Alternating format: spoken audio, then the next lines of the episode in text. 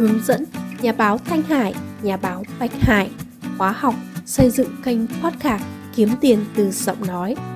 Nguyễn Đỗ Quyên chào mừng bạn đến với chương trình audio sách nói trên kênh podcast nhà báo Thanh Hải. Trích sách kỳ yếu 70 năm sư phạm văn khoa, khoảng trời, cây lớn, trồi xanh. Xuất bản Khoa ngữ văn Trường Đại học Sư phạm Hà Nội tháng 11 năm 2021. Bài viết Người thầy đại học đầu tiên của đời tôi. Tác giả Phó giáo sư, nhà giáo nhân dân Trần Thành Đạo Giọng đọc Nguyễn Đỗ Quyên. Phát sóng kênh podcast nhà báo Thanh Hải. Mời bạn nghe trên các nền tảng phân phối âm thanh như Buzzsprout, Apple Podcast, Spotify Podcast, Google Podcast. Bản quyền audio sách nói Việt Nam Digital. Bài viết Người thầy đại học đầu tiên của đời tôi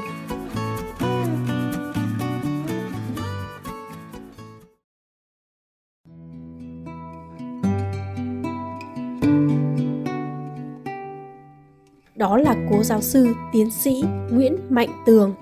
Thầy không phải là giáo sư đại học đầu tiên duy nhất của tôi, bên cạnh các tên tuổi lớn khác Đặng Thái Mai, Trần Văn Giàu, Cao Xuân Huy, Đào Duy Anh, Nguyễn Đức Chính, Trương Tử. Nhưng thầy là khuôn mặt độc đáo, đặc sắc trong số các vị đó, để lại những kỷ niệm không bao giờ quên trong ký ức và trong cuộc đời tôi. Tôi được học với giáo sư Nguyễn Mạnh Tường tại trường dự bị đại học và sư phạm cao cấp thời kháng chiến chống Pháp trong 2 năm 1952 và 1953 tại một làng quê bên bờ sông Chu mang cái tên dân dã chợ đu cầu kè thuộc huyện Thiệu Hóa, tỉnh Thanh Hóa. Ngay trong buổi lên lớp đầu tiên vào một buổi chiều tối trên một sân gạch nhà địa chủ, lớp chúng tôi vừa từ Nghệ An hành quân ra, được thầy mở đầu bằng một câu nói tự giới thiệu. Tôi là Nguyễn Mạnh Tường, văn khoa tiến sĩ, luật khoa tiến sĩ, giáo sư đại học, luật sư tòa thượng thẩm. Các anh được học các thầy như tôi mới gọi là học đại học, dù chỉ mới là dự bị đại học thôi. Khi còn ở Nghệ An, lớp chúng tôi đã được học giáo trình các tư trào văn học phương Tây với giáo sư Đặng Thái Mai. Xong học còn dở dang vì thầy Mai đau yếu luôn, ra Thanh Hóa, được học tiếp với thầy Tường, bắt đầu bằng văn học cổ đại Hy Lạp, La Mã. Tất nhiên, lũ sinh viên chúng tôi ngày ấy đều có trình độ ngang tú tài, lại từ các địa phương và chiến trường về học không phải là bọn mỏ trang cả. Tuy vậy cũng rất phấn khởi vì mình được học đại học với giáo sư đại học thực sự, tuy được phủ đầu bằng một sự dẫn nhập choáng váng như trên. Khác với các giáo sư khác thường có phong thái khiêm tốn, thực sự hay giả vờ, phong thái của giáo sư Nguyễn Mạnh Tường thẳng băng như vậy. Nhiều người trong chúng tôi đã nghe tiếng thầy từ trước cho nên không lấy làm lạ. Lại càng lấy làm khoái, chỉ lo học không nổi vì thầy giỏi quá mà mình rốt quá thôi. Riêng tôi lúc ấy 20 tuổi, nghệ rằng mới 22 tuổi rưỡi, thầy đã là B Doctor hai bằng tiến sĩ, ở bên Tây thì thật là gây gớm lắm. Thầy tự phụ thật, cũng có cái gì để thầy tự phụ chứ? Phải nói rằng, nhờ thầy Tường, chúng tôi mới có ý thức rằng mình đã là sinh viên đại học. Dù học đại học kháng chiến ở cái xó nhà quê này, song vẫn là khóa đại học đầu tiên của nước Việt Nam Dân Chủ Cộng Hòa đang anh dũng kháng chiến. Suốt cả thời Pháp thuộc cho đến cách mạng tháng 8 năm 1945, cả nước Việt Nam chưa từng có đại học văn khoa. Muốn học văn khoa phải sang Pháp học như thầy Tường. Tuy có vẻ tự phụ, song điều thầy Tường nói chúng tôi thấy đó là sự thật. Cho đến ngày nay tôi vẫn thấy như thế. Ấn tượng đầu tiên của tôi với giáo sư Nguyễn Mạnh Tường là như vậy – rất độc đáo và đặc biệt, rất có cá tính, cũng như cái trường đại học kháng chiến của chúng tôi ngày đó vậy. Có lẽ điều khổ sở của thầy Tường trong quá trình dạy chúng tôi là làm sao đưa cái khối kiến thức uyên bác từ đầu óc của thầy về văn hóa, văn học phương Tây vào các đầu óc còn quá hạn hẹp của chúng tôi. Trong buổi học đêm khuya dưới ánh đèn dầu tự tạo, trong điều kiện tài liệu, sách vở còn quá hạn chế, nguồn thông tin chỉ từ lời giảng của thầy được chúng tôi ghi chép vội vàng, chỗ được, chỗ mất. Thầy lại phải giảng những chuyện bên Tây bằng tiếng Việt, nhiều thông tin chưa kịp vào đầu chúng tôi đã vung vãi rơi rụng ra ngoài. Tuy nhiên, đối với tôi và nhiều bạn học cùng ngày đó, những lời thầy giảng không phải là nước đổ đầu vịt cả. Tuy giáo trình của thầy phải bỏ dở ở phần chủ nghĩa cổ điển Pháp thế kỷ 17, xong một phác đồ về văn học phương Tây từ cổ đại Hy Lạp qua trung đại, phục hưng rồi các thế kỷ về sau chủ yếu là văn học Pháp vẫn còn đọng lại trong trí nhớ của bọn sinh viên chúng tôi để công việc học tập nghiên cứu về sau tiếp tục bổ sung, lấp đầy dần dần đúng như lời thầy giảng ngày ấy. Đấy là giáo trình gọi là khởi đầu vào văn chương phương Tây. Học đại học thì phải nghe giảng rồi phải làm bài, bọn văn khoa thì thường giỏi mồm mép xong viết lách lại kém. Khi viết lại lắm lý luận ba hoa, bị thầy tường chặn lại, bày cho cách viết tiểu luận đại học, có đề tài hạn chế, không được vu khoát, phải biết sử dụng tài liệu tham khảo, biết trích dẫn, chú giải, phân biệt ý của mình ở chỗ nào, ý của người khác ở chỗ nào, thầy gọi đó là làm quy chiếu different. Trong nghiên cứu văn học, ngày đó chúng tôi cho đó là cách học của nhà trường thực dân, tư sản. Ngày nay nhớ lại mới thấy mình là đồ rốt nát, trẻ con, ếch ngồi đáy giếng, không biết trời cao đất rộng là gì. Cũng như thầy Mai, thầy tường dạy chúng tôi không được liên tục giáo trình hay bị bỏ dở không phải vì sức khỏe mà vì thầy rất bận rộn. Thầy thường ra Việt Bắc họp đi cả tháng mới về, đi bộ thôi xong có ba lô viên, tức người cần vụ đi theo phục vụ, mang ba lô và lo đời sống dọc đường. thầy đó như thế là ưu đãi với trí thức, cán bộ cao cấp như thầy. Chuyến đi xa lâu nhất của thầy là được cử đi trong đoàn đại biểu của Ủy ban Bảo vệ Hòa bình Thế giới của Việt Nam dự hội nghị Hòa bình châu Á ở Bắc Kinh và Hội nghị Hòa bình Thế giới ở Viên. Đó là chuyến đi làm thầy phấn khởi, thỏa mãn nhất. Từ chuyến đi đó trở về, thầy đọc cho chúng tôi nghe mấy bài thầy viết bằng tiếng Pháp được công bố ở nước ngoài. Như tôi đã nói, nghe các bài của thầy, chúng tôi càng bái phục thầy về học vấn, văn chương và cả tinh thần yêu nước nữa. Tôi nhớ mấy chi tiết trong bài thầy viết phát trên đài phát thanh Leningrad khi đi qua Liên Xô thầy nhắc đến vở nhạc vũ kịch Hồ Thiên Nga của Tchaikovsky. Trong đó, nhân vật chính là nàng công chúa bị tên ác thần dưới dạng ác điều hãm hại, biến thành thiên Nga, song nhiệt tình yêu của vị hoàng tử nên được trở lại làm người. Trong bài viết của mình, thầy so sánh Việt Nam đang bị Pháp xâm lược với nàng công chúa bị ác thần hãm hại, rồi đây sẽ trở lại làm người.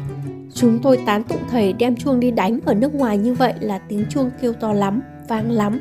Trong bài thầy viết ở Viên gửi đăng báo là Democracy Novel, báo dân chủ mới của Đảng Cộng sản Pháp, tôi nhớ một hình ảnh thầy viết về dòng sông Danube trong bài ấy. Những điệu vĩ cầm của đàn ve trong những khu rừng hai bên bờ sông Danube. Ngồi ở một làng quê Thanh Hóa, chúng tôi được bay bổng sang tận sông Danube xanh bên châu Âu, thật là kỳ diệu. Sau lần đó, thầy Tường cũng không dạy chúng tôi được liên tục vì thầy còn bận công việc của một luật sư. Không lên lớp được, thầy bảo chúng tôi, tôi còn bận bào chữa cho mấy ông gián điệp hòn mê, ba làng.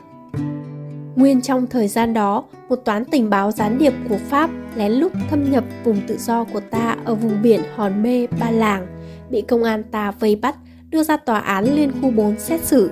Thầy Tường được mời làm luật sư biện hộ cho bọn chúng. Thầy bảo mình chỉ khuyên chúng nó khai nhận rồi ra tòa kêu gọi tòa khoan hồng giảm án, chứ làm gián điệp cho Tây thì báo chữa thế nào được.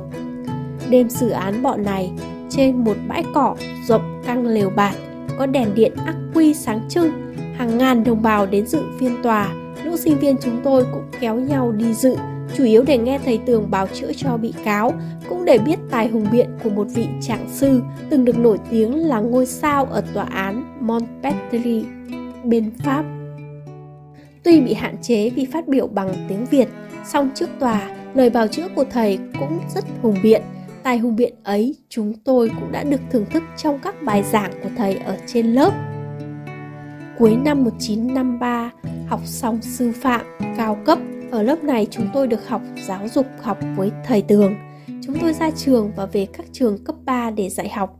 Tôi được cử sang dạy sư phạm trung cấp ở khu học xá Trung ương Bản thân tôi những năm làm việc ở Viện Giáo dục thuộc Bộ Giáo dục trong chiến tranh chống Mỹ, có một số lần đi sơ tán tránh bom Mỹ với thầy ở nông thôn, tôi rất cảm động thấy người thầy trí thức nổi tiếng ngày xưa ấy trong phong độ của một ông già cần kiệm, cần mẫn, sinh hoạt giản dị, vui vẻ, đồng cam cộng khổ với nhân dân. Trên tay lúc nào cũng có một cuốn sách văn học bằng tiếng Pháp. Ở viện giáo dục, tôi đã nhiều lần xin ý kiến của thầy về văn học. Thầy chỉ dẫn rất nhiệt tình, nhất là về phương pháp dạy văn theo kinh nghiệm và truyền thống của nhà trường Pháp. Với các giáo sư danh tiếng như G. Lenson, V. Viên Điện, vốn cũng là các giáo sư của thầy những năm đầu thế kỷ 20. Chính thầy đã chỉ dẫn cho tôi tìm đọc và dịch bài tự sách Lịch sử văn học Pháp của vị đại sư G. Lenson, một nhà bác học đồng thời là một nhà sư phạm lớn của nước Pháp, có tư tưởng rất gần với chủ nghĩa Marx. Bài tựa này đề cập đến việc dạy văn ở trường đại học và trung học. Ngày thầy Tường qua đời, tôi ở trong Nam không được tin và cũng không được đưa tiễn thầy.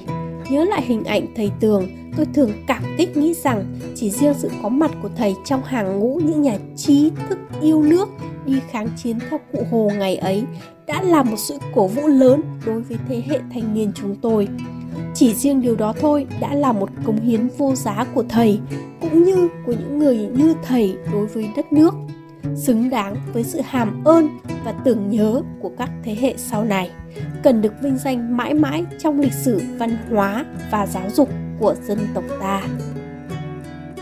Sinh thời của thầy, tôi được biết những người như cố thủ tướng phạm văn đồng, cố bộ trưởng nguyễn văn huyên, cố viện trưởng nguyễn lương ngọc đều rất kính trọng thầy và chúng tôi cũng noi gương các vị đó.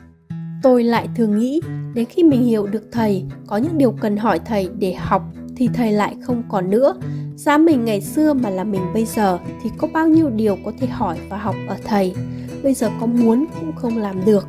Rồi nghĩ lại đến lượt mình cũng vậy. Ngày nay mình có bao nhiêu điều có thể nói với học trò, xong họ lại có những quan tâm mới, khác có vẻ chẳng cần gì đến học thức và kinh nghiệm của mình. Đến khi sau này, cũng như mình ngày nay, họ hiểu được và muốn hỏi thầy điều này, điều kia thì mình lại không còn để trả lời họ nữa. Dù sao thì đó cũng là sự tiếp nối và đứt đoạn giữa các thế hệ, một lẽ thường trong lịch sử xưa nay. Với những cảm khái như thế, tôi viết mấy lời tưởng niệm đối với người thầy đại học đầu tiên của đời tôi năm nay nếu còn tại thế đã tròn 100 tuổi. Giáo sư Nguyễn Mạnh Tường kính mến. Phó giáo sư, nhà giáo nhân dân Trần Thanh Đạm.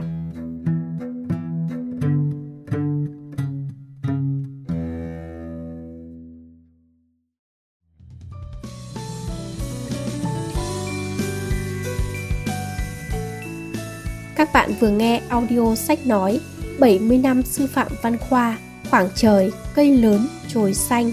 Cảm ơn bạn đã dành thời gian lắng nghe audio. Xin chúc bạn ngày mới bình an.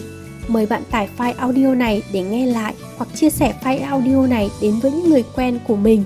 Bạn nhớ đăng ký follow kênh podcast của nhà báo Thanh Hải trên các nền tảng âm thanh như Buzzsprout, Apple Podcast, Spotify Podcast, Google Podcast Nguyễn Đỗ Quyên xin chào tạm biệt và hẹn gặp lại.